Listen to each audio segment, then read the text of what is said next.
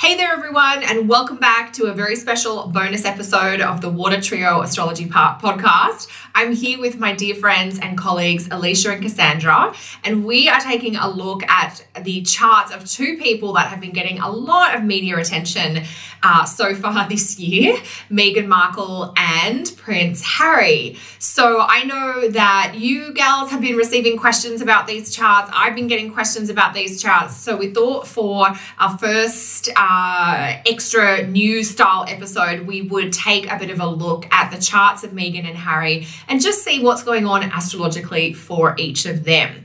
So we're going to start with Meghan Markle's chart. I'm going to pull that up on the screen so we can have a look at that as we go. And I think, Cass, you've got a few thoughts that you want to share about that chart to get us started. For sure. Yeah, let's do it. Alrighty, so we've got Meghan Markle um, up on the screen. So the birth data is there in the center of the chart if anybody wants to uh, take note of that. Um, I guess the first thing I notice when I look at her chart is that there's only one planet above the horizon, and that's Mars. And so um, you know, if we cut the chart in half, thank you, Kel, from the ascendant yes. descendant axis. Act as the scribe today. thank you.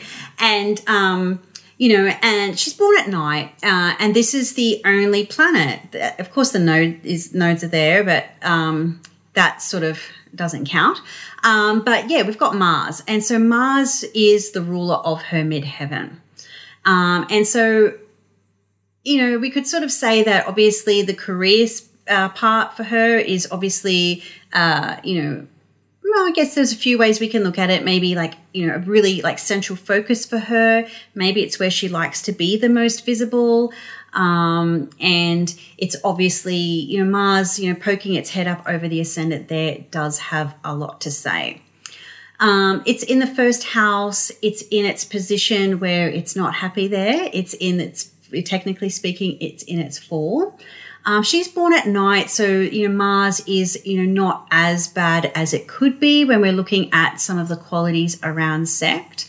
And so uh, Mars rules the, the midheaven and it also rules her fifth house. So we might look at this as, uh, you know, some, you know, two houses that are going to have central importance to her or a level of, uh, you know, where she's going to, you know, take charge or really be, um, you know, wanting to be more visible, as I mentioned before. Um, so that's probably one of the first things that I would notice about her chart um, is just that Mars poking up out of over the ascendant. So um, then, of course, you know, we would look to the moon, you know, the moon being the ruler of the ascendant, and we can see it there, it's in the fourth house. And so she's one of those people in the early 80s born under the Saturn Jupiter conjunction there. So we can see the ruler of her ascendant being the moon in Libra, and the ruler of her seventh house. Of course, we can't ignore the seventh house because it's all about her marriage and her husband right now. Um, and so that is in the uh, fourth house there too, sandwiched together. Okay, so this sort of like on, on face value sort of is telling us okay, well, obviously the ruler of our ascendant uh, and the ruler of the seventh house, you know, relationships are going to be really important to her or influential to her or the partners that she pulls in.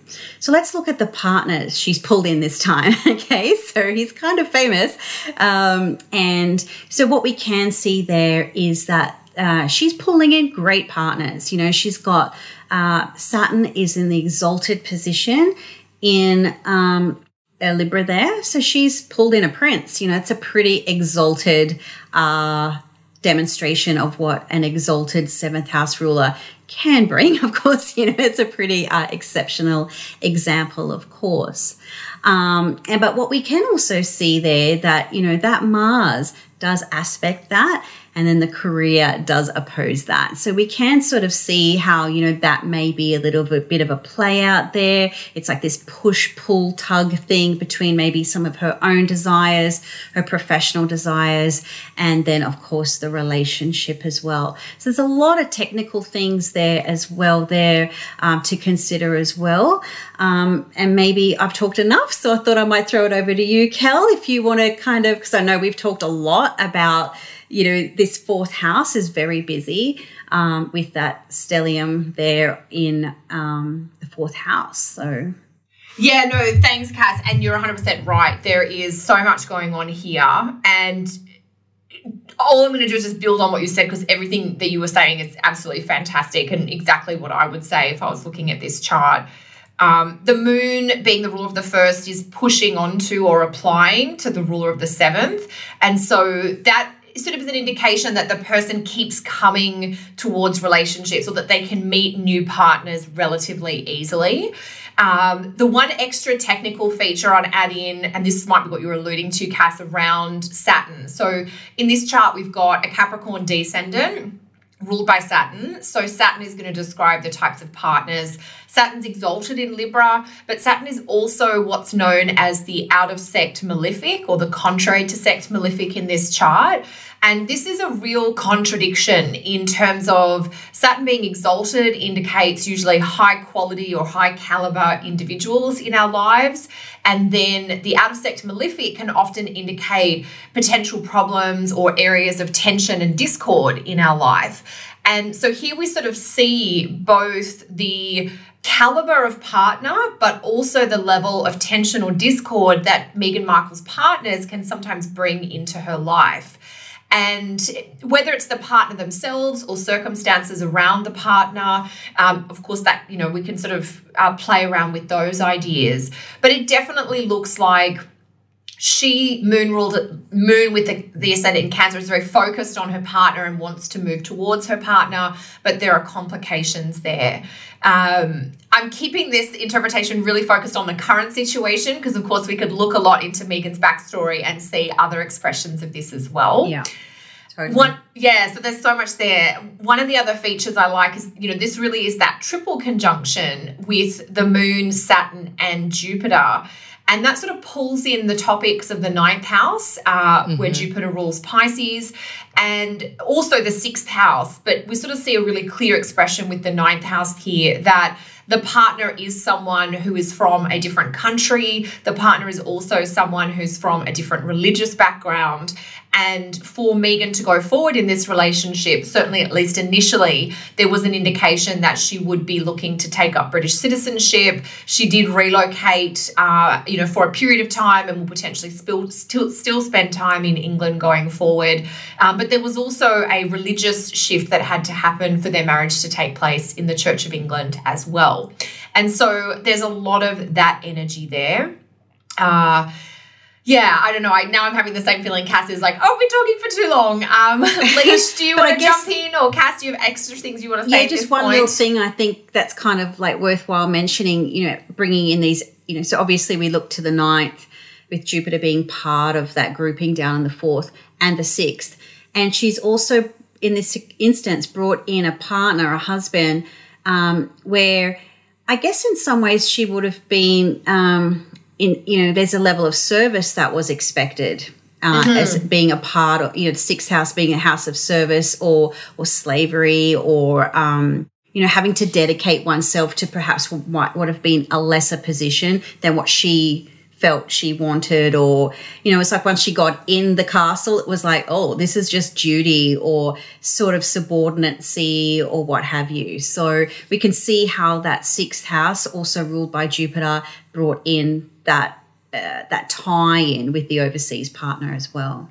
Yeah, great point, Cass. Yeah, because there is a real sense of dedicating yourself to that larger goal, like serving daily for that larger mission or purpose, which I guess mm. is basically the mission of the British royal family. Yeah. Um, yeah, the royal family are literally servants to the nation. Yeah. And that's the sixth house denotes servants. So, yeah, yeah. absolutely. Yeah. So it's a very, uh, it's a very important um, alignment in her chart, I think.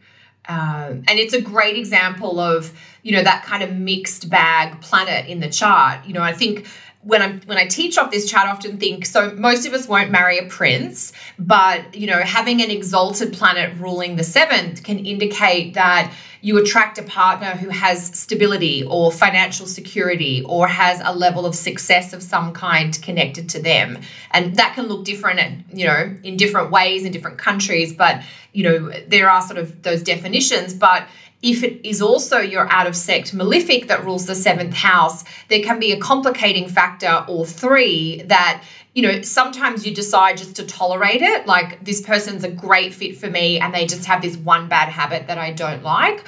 Other times, the complications are larger and more substantial that you might need to take a stand with. Um, so, anything else that we want to say on Meghan's chart? I know we haven't looked at the whole chart, we're just sort of picking out some of the main features, but for uh, time purposes, I thought we should move to Harry, but I wanted to make sure like you guys both had a chance to say what you want to say here.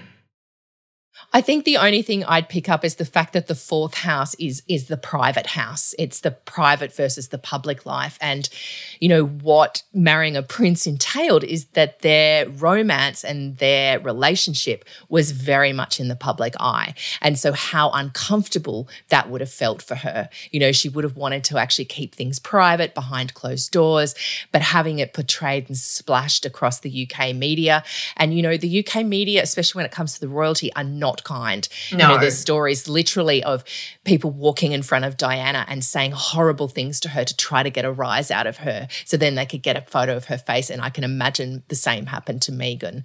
Um, and as well, you know, just the fact that that Venus in the third house there rules that fourth house, rules that moon, rules that Saturn and that Jupiter.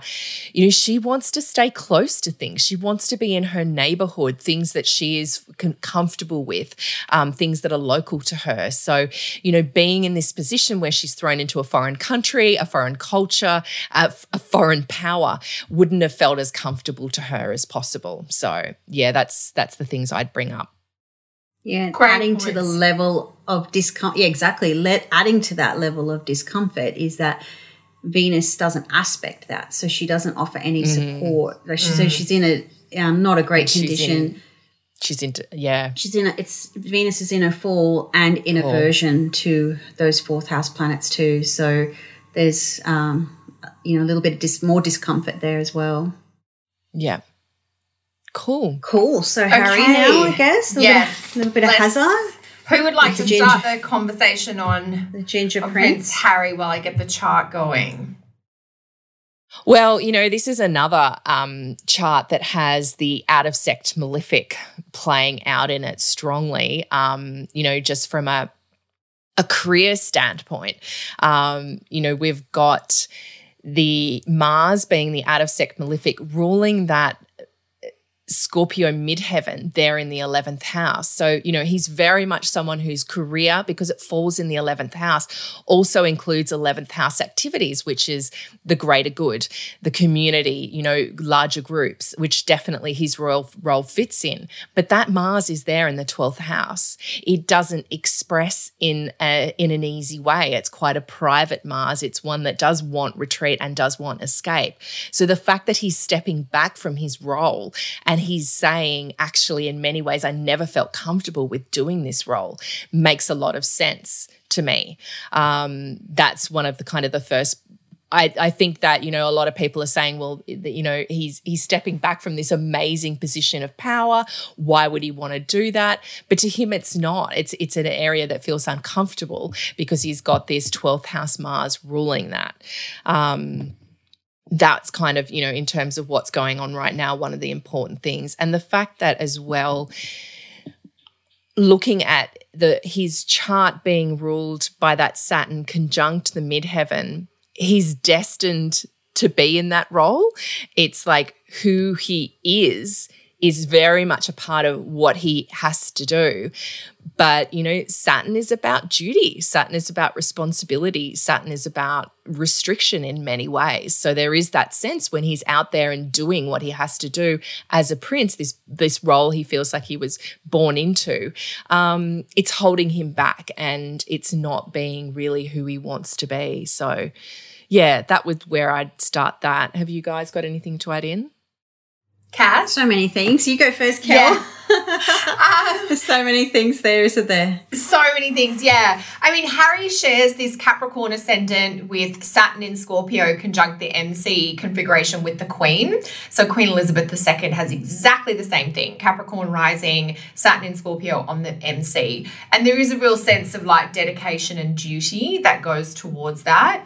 Uh, one of the ways I've interpreted Harry's um, MC ruler, Mars, in the 12th is that the types of work that he maybe enjoys the most or feels most called towards or passionate about um, are a combination of the Mars Sag 12th house, uh, his work in the military, which mm-hmm. he did really enjoy. And I, I mean, I've been reading the internet about Meghan and Harry, of course, because I love a little bit of a royal story.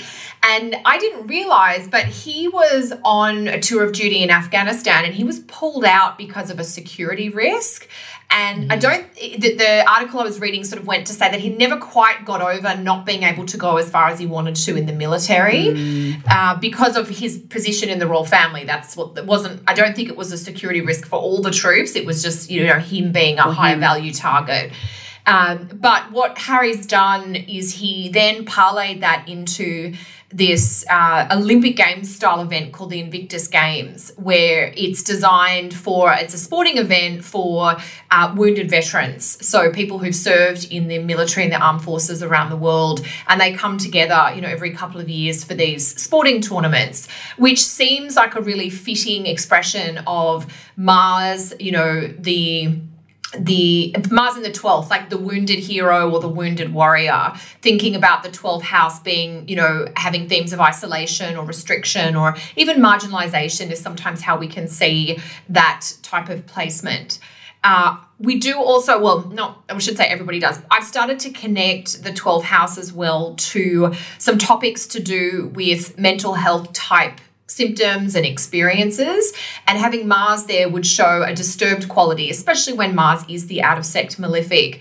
And Harry's also been very vocal and outspoken about his own mental health struggles, but also um, sort of supporting his brother to a certain extent because they both have these sort of tricky Mars placements tied to career for each of them. They both actually have Scorpio midheavens, um, and they're both day charts. So they both have these out of sect malefic ruled midheavens, and both of them have talked about wanting to create space, particularly for men, to talk about mental health matters. So I, I think there are things that he's trying to do that um, are meaningful for him, but might go against that Saturnian sort of family expectation or the toeing the line, if you like. Um, one of the other features that I love in Harry's chart is his descendant in Cancer. Um, it's ruled by a very strongly placed moon in Taurus, which is on the IC and in the fifth house. And that can be an indication of someone who desperately wants stability in their relationship life or wants longevity, and also who really values having children as part of a relationship when the ruler of the seventh is in the fifth. What adds some intensity and potential for complications for Harry, of course, is having the moon and the north node there in the same sign. That to get what he really wants, there may be breaks with the past or breaks with tradition.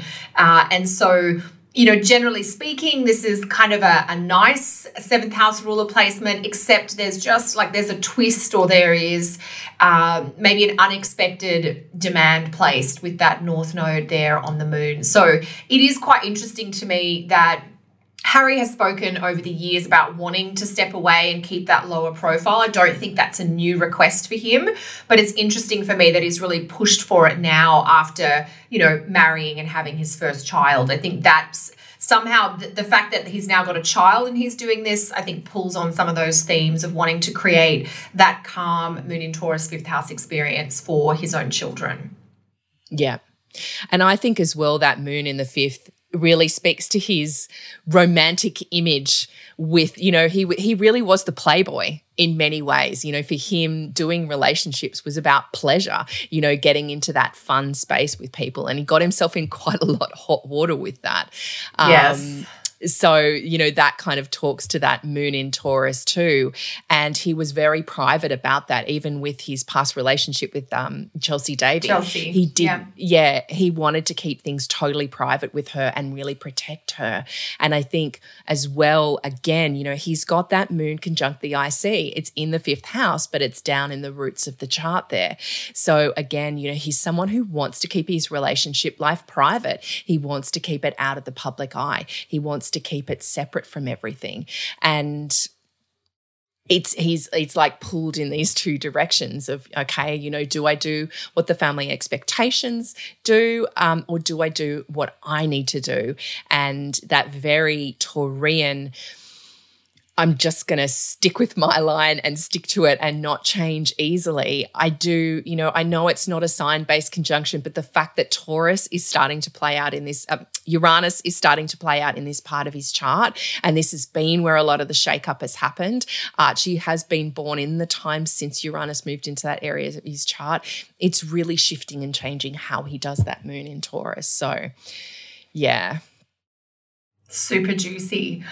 Uh, Cass, anything from you on Harry's chart before we segue no, into some timing? I you, yeah, I think you girls have so well covered the highlights there. So, you know, the major points and, um, you know, I guess, you know, another, you know, level that you we can take this. It's like, you know, with uh, Harry, his IC and the Moon North Node, they're all looking to Venus, who's in rulership. Mm. So it does show, you know, he comes from a well resourced family and he's, you know, in terms of, um, you know the emotional uh, so the relationship side of things. He's also got a fairly decently resourced partner as well. You know she's quite established in her own right and you know meghan's you know was doing her own thing and worth you know a reasonable amount of money. So she wasn't uh, you know in in fall so to speak. So yeah there's also got that beautiful venus right up there in that 10th house too Absolutely. Absolutely.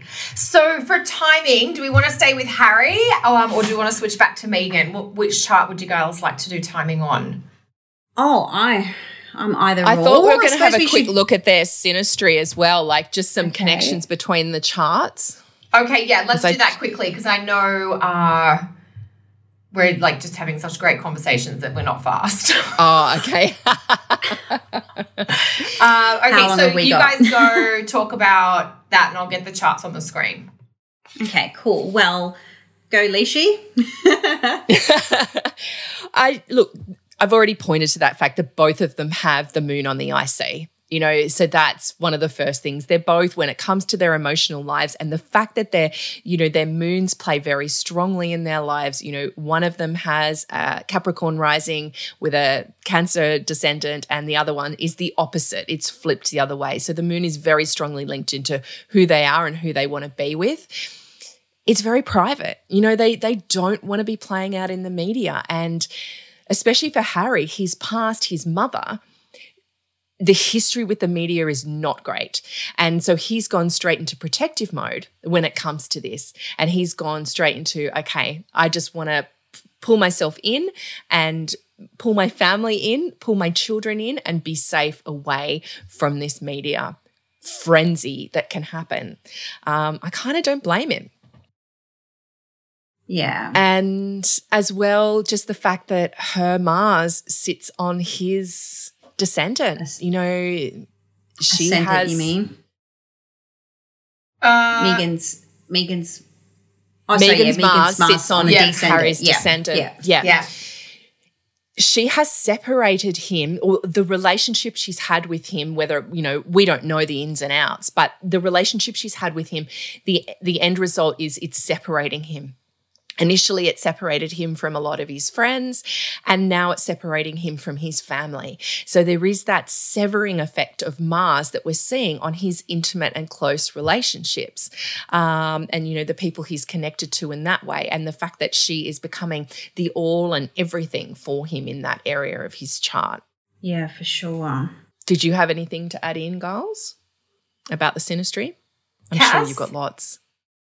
Yeah, well, I mean, there's a few kind of sign based uh, conjunctions. You know, we've got his sun, her Venus. Um, so that sort of is usually kind of a positive connection. Um, you know, when you're working with relationships, you know, the, the essence of who he is and the things that she finds aesthetic or um, attractive, you know, are kind of, you know, they're on the same frequency or on the same um, page, if you like.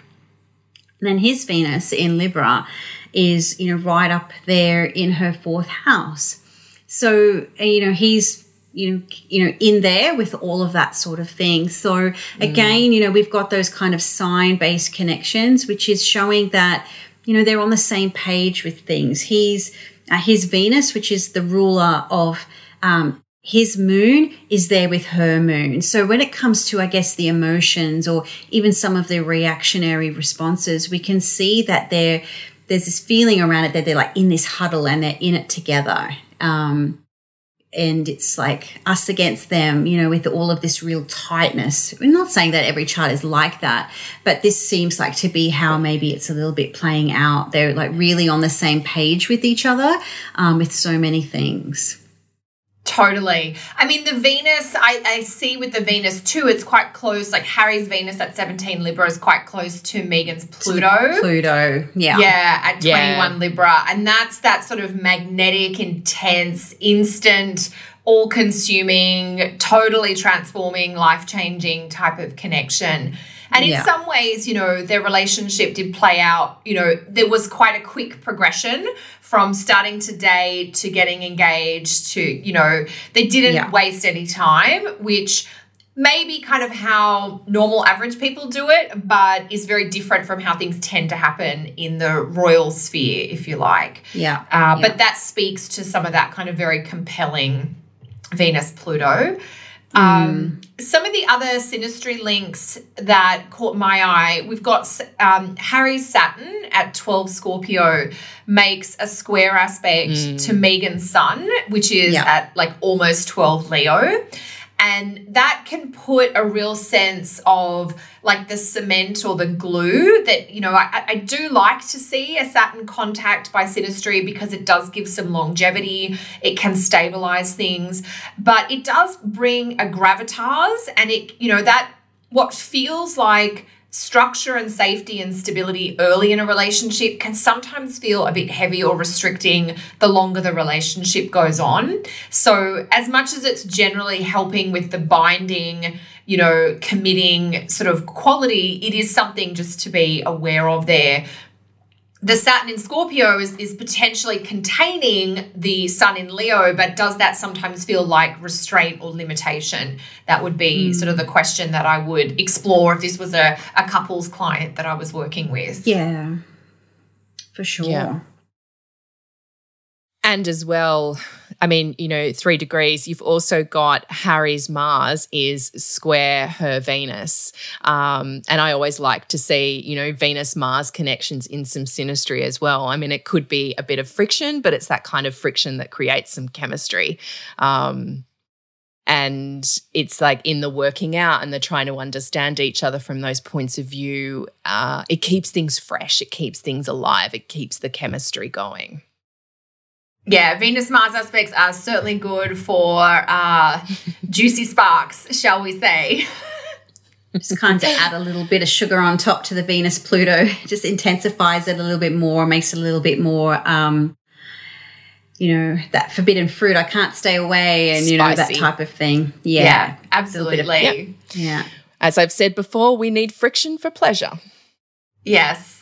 Oh my gosh, love it. Um, I mean, a couple of brief other synastry aspects I'll just mention. We don't have to spend a lot of time interpreting them at all, uh, but just to point them out for our listeners. Listeners, Harry's moon at twenty one Scorpio, relatively in a tight opposition to Meghan's Uranus at twenty Sorry, twenty one Taurus to twenty six Scorpio. So that creates a relationship that has a revolutionary quality. That's going to you know rock a few boats along the way.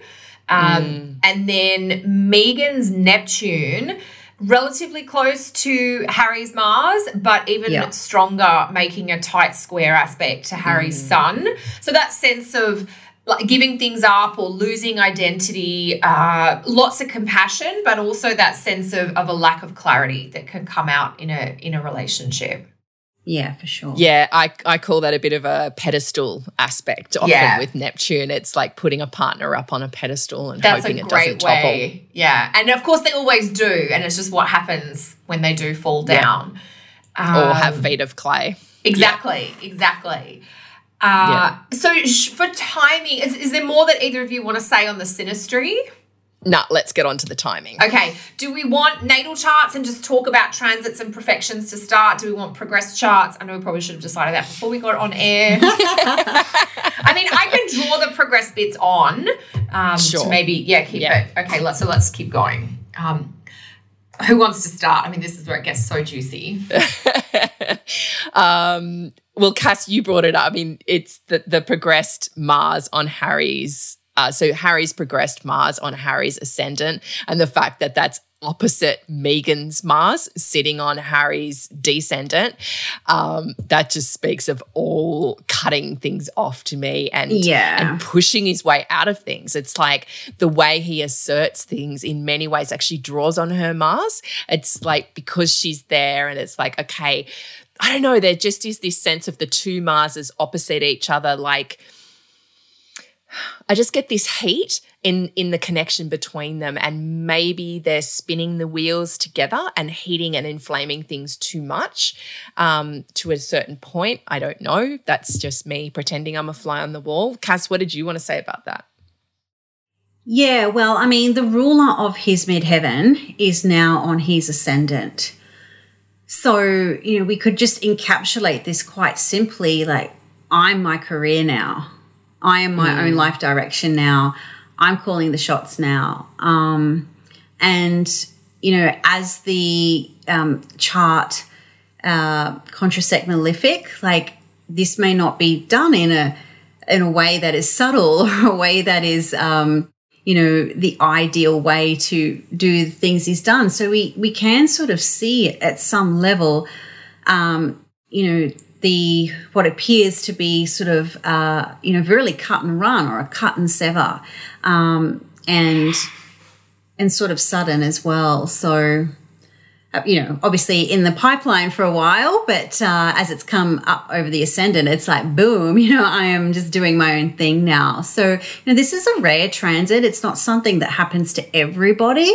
Um, and of course, it doesn't always rules uh, rule like a sensitive degree, like a midheaven. So, you know, this is going to really show, uh, you know, Harry's career um, taking on a new phase or a new direction as well. You know, this and, is, uh, you know, sorry. him coming out of the shadow a little bit, or maybe out mm. from, you know, um, you know, because you know, coming up over that ascending degree, um, it's sort of like you know. Uh, really infusing that energy of Mars in a really pure way because on the ascendant here, it's not interacting with a planet. So it's like he's perhaps getting hot under the collar or wanting to, you know, cut, sever, and all of those sort of things. And it's kind of what he's done. Um, so, yeah, interesting. I wonder if like that hadn't been a factor in his chart right now, would it have, you know, um, events had roll out the way that they did? So, yeah, yeah. Your thoughts, Kel? Totally. Yeah, I mean the progress Mars, I I do find it very significant when any of the progress planets conjunct an angle. Um, it's very good for the planet. So Mars is now expressing and manifesting and showing up in Harry's life in a more obvious, clear, conscious way than it ever has before, um, and we're seeing that. Um, I think the other signature that sort of speaks to the activation of Mars in the chart right now, Harry is 35, and so he's in a 12th house year by perfection.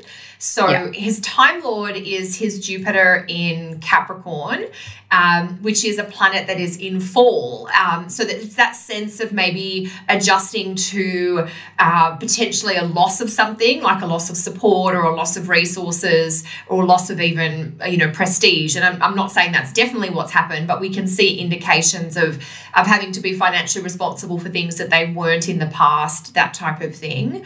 And I always find it very significant when someone perfects by age into a house that has uh, multiple planets. And especially, you know, we've got Harry perfecting into the house that holds Uranus and Mars and Neptune.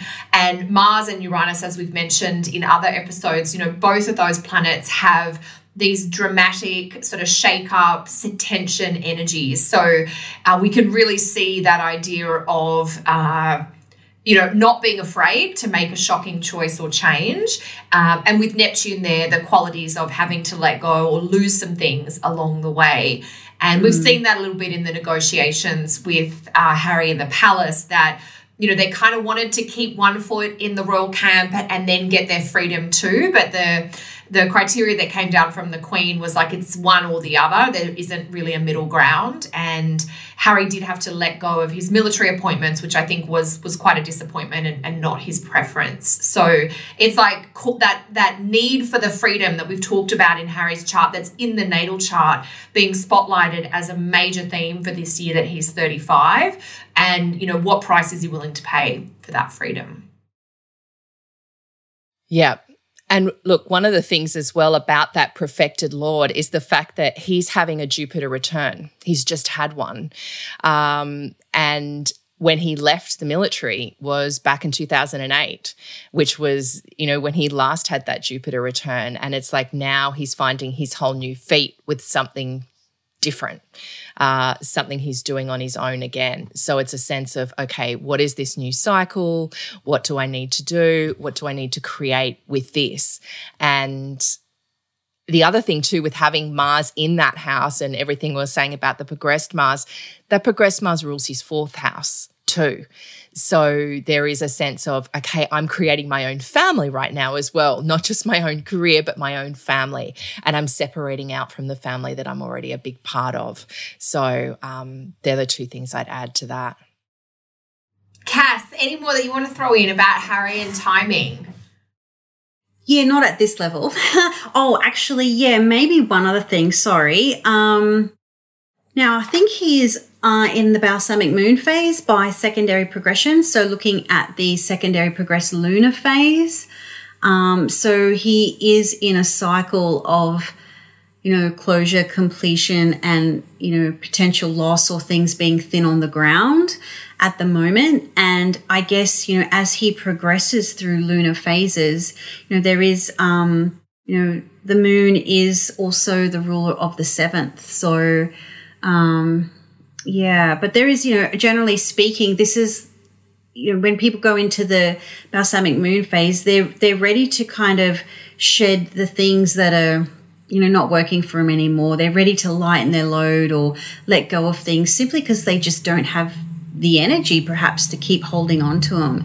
So now that he's kind of free of the royal family, it's almost like now that Mars is like, oh, okay, you know, I can do what I want now rather than what I was born to do. Um, and the fact that his moon also is there with the IC, he has kind of let go of his family a little bit through a part of, of this phase. So, you know, and he might have to kind of like be in the dark a little bit as the moon is symbolically speaking right now. Um, so it may feel a little bit depressive for him. It may feel a little bit, um, you know, like finding his way again for a little while. Um, it's sometimes these things when we want to do something and then the reality bites, and then it's like, well, this isn't kind of how I thought it was going to be. So we might even find Harry um, at some level um, might lay low for a little bit before he kind of really gets his mojo on um, as you know a new uh, public identity, I guess. Because did they actually get stripped of their titles? I'm not sure what the update no. was. So they've still got their their they've Sussex their brand, so to speak. Yeah, um, it's a little unclear exactly what they can do with them. Mm. Um, I do. I like that balsamic moon phase Cass because I do think there is that hermit energy and they are sort of pulling back in a certain way. Uh, Neptune is squaring uh, Mars in Harry's chart right now as well. So just to add to the different levels of activation for Mars. Yeah. And if we think about Mars as the career planet or the career ruler, Neptune to Mars is definitely a low energy, lethargic cycle, but also yeah. a time of, con- of great confusion and uncertainty.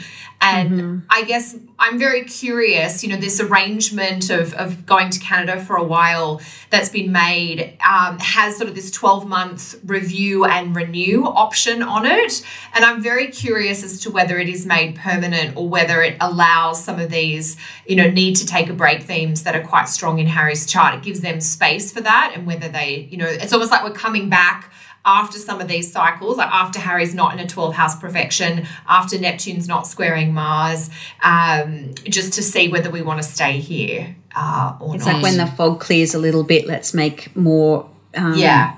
choices that we we can kind of, you know, no one, it's never good to make a choice with the Neptune influence. So, Yeah. Yeah. And Mars has had a little bit of time to marinate on the ascendant there too, because, you know, this is an energy that isn't just the fly by the seat of the pants. It's something that's going to sort of play there um, for a couple of years.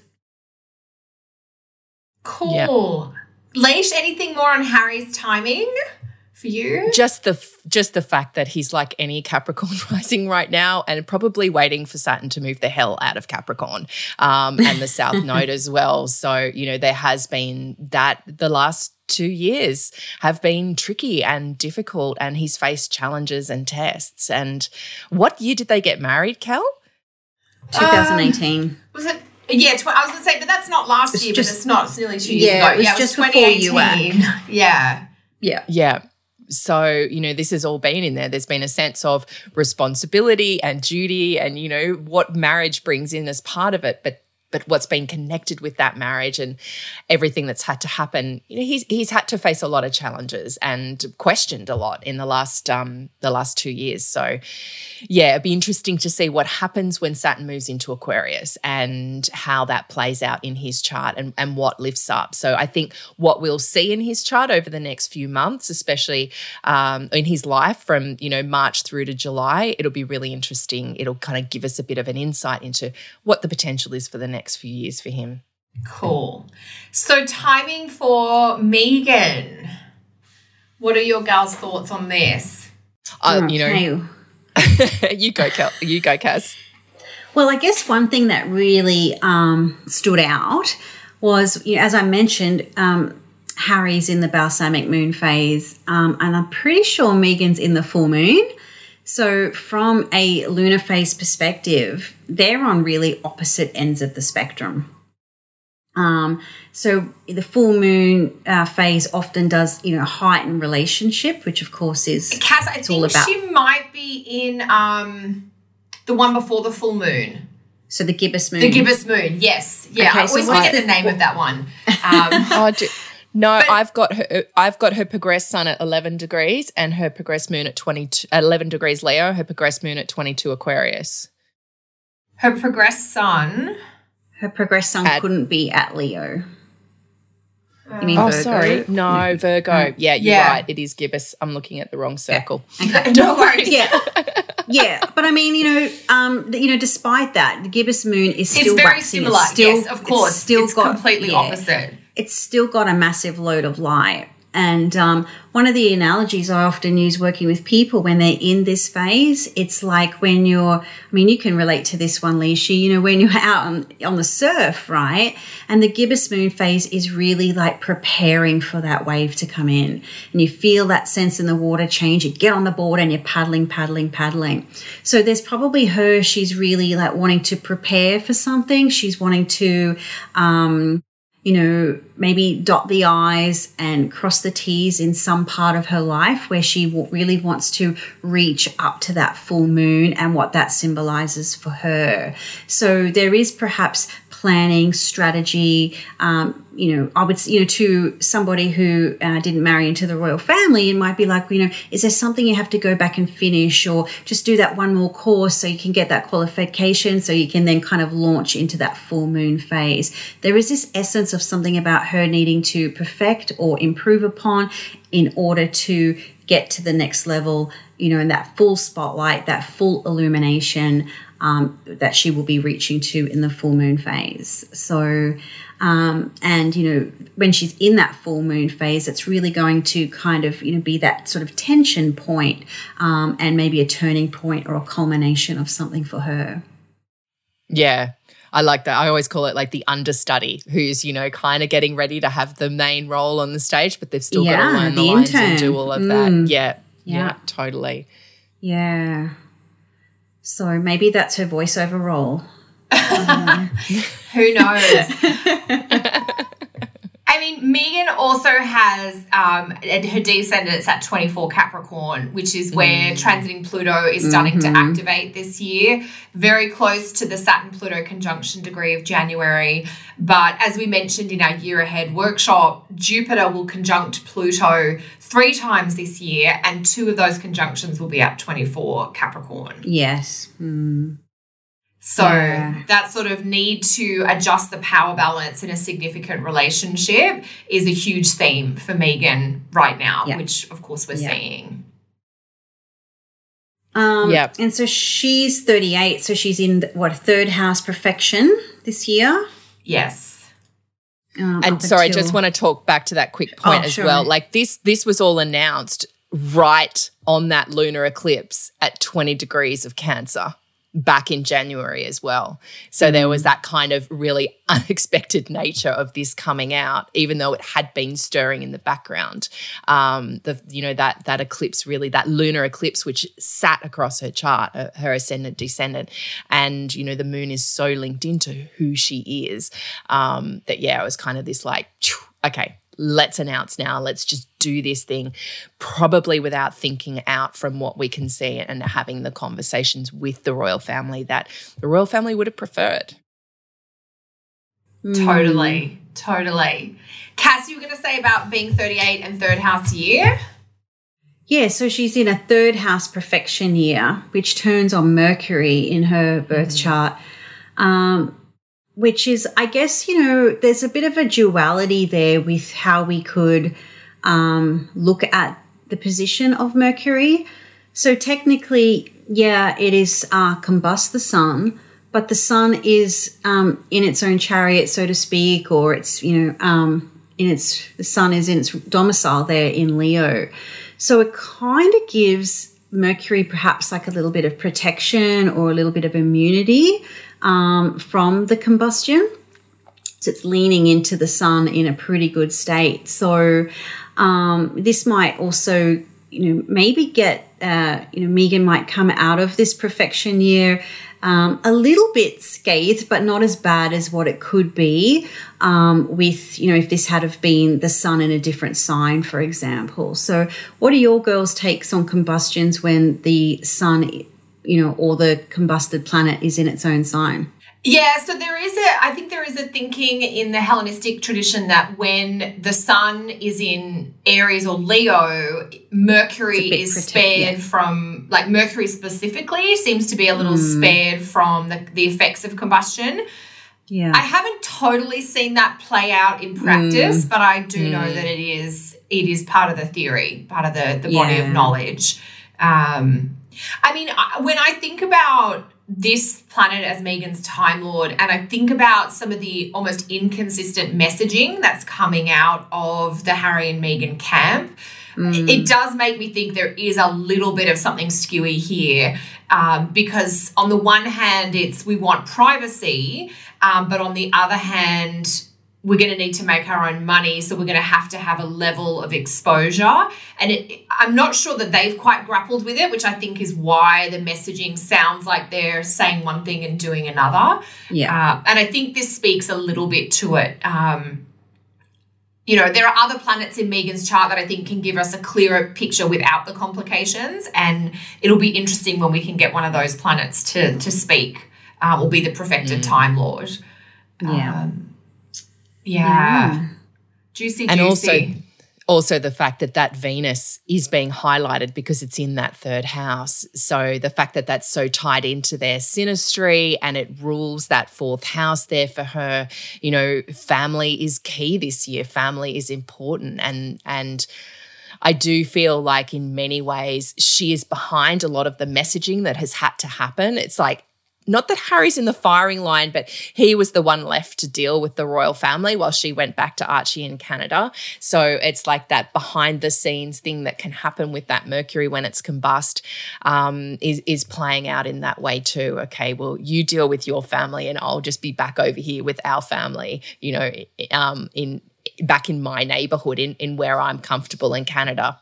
Totally, totally. So the one, the final thing that I want to say on Meghan's chart, and then I'll, you know, let we can wrap up, or if you girls have more, is um, her progressed Venus is at 28 54 Libra right now. Mm-hmm. And by January of 2021, that Venus is going to progress into Scorpio. And there's quite a strong dignity change for Venus. She's in rulership right now in Libra, and then she will be in detriment in Scorpio. And I'm just really interested to see what kind of change in the quality of her life or in the experience of her home environment does she get the privacy she wants because the ruler of the fourth is now in Scorpio? Um, what does she have to give up from a public perspective to facilitate that? But it is interesting that we've got a major change by progression of the ruler of the fourth, and we are looking at this like relocation of countries uh, storyline playing out.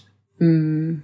What else do you guys want to say on Meghan's chart? I know we've done a longer than planned episode, but Oh, have sometimes we? the way with two charts. um, yeah, so anything that either of you want to add in here? Yeah. Just well, on I that- Yes. Go on, Leishy. Oh, just a quick one, just on that last piece you were saying as well there, Cal. Um, the fact that Venus will be moving into her fifth house, it will be moving into the house of its joy. So while it is kind of losing something in terms of um, moving into its detriment, it is moving into a house it's very comfortable in. So there is this sense of maybe having to do some hard work or work to, you know, when she starts to play to her weaknesses and work on her weaknesses, that could be where she gets some real juice and some real ability to shine. Cass?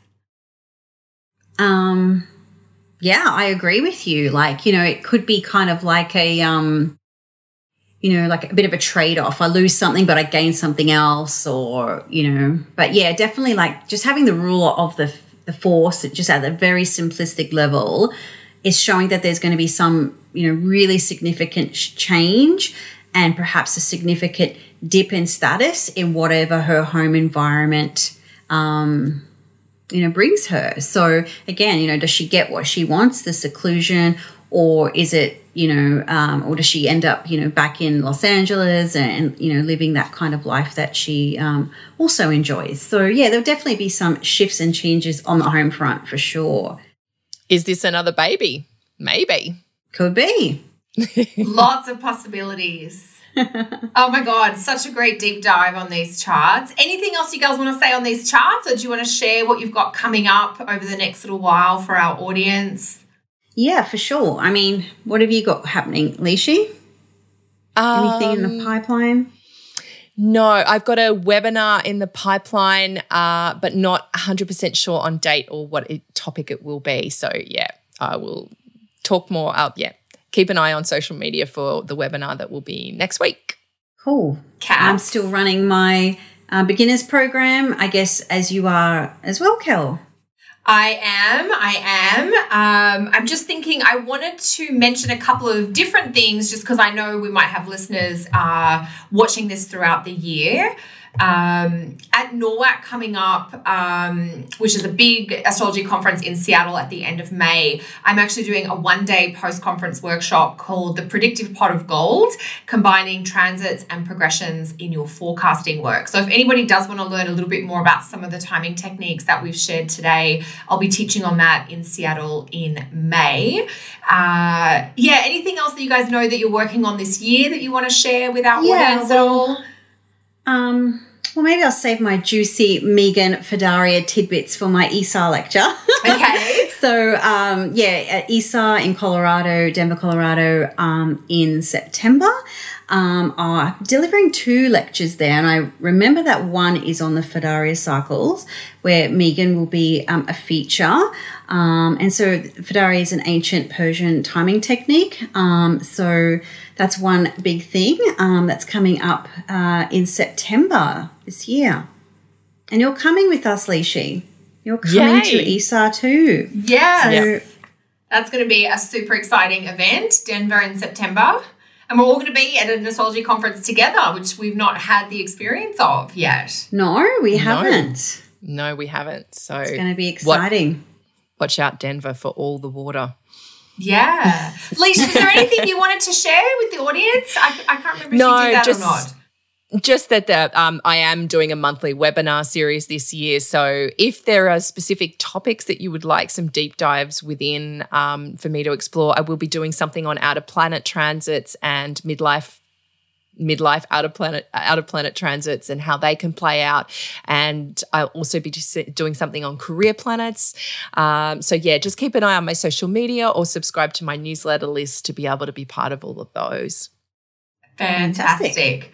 And then I know one of the things we want to do as part of our like extra episode each month is a Q&A episode. So if any of our listeners if you're watching and you've got questions that you would like us to answer on a Q&A episode, definitely pop them in the comments below and that way we'll have uh, we'll be able to to give you more. Yeah. So, so it'll be like a quick yes. 5 minute like snappy answer once a month. Fantastic. Uh, so I guess that's it for this week. It is. Or this episode. So, to hope everyone enjoys this, our first of these kind of masterclass deep dives. And um, yeah, please leave your comments below, any thoughts you may have. And of course, hit that subscribe button no matter where you are. Cass, awesome. anything final from you? Just I hope you enjoyed it and look forward to catching you in the next episode. Just awesomeness.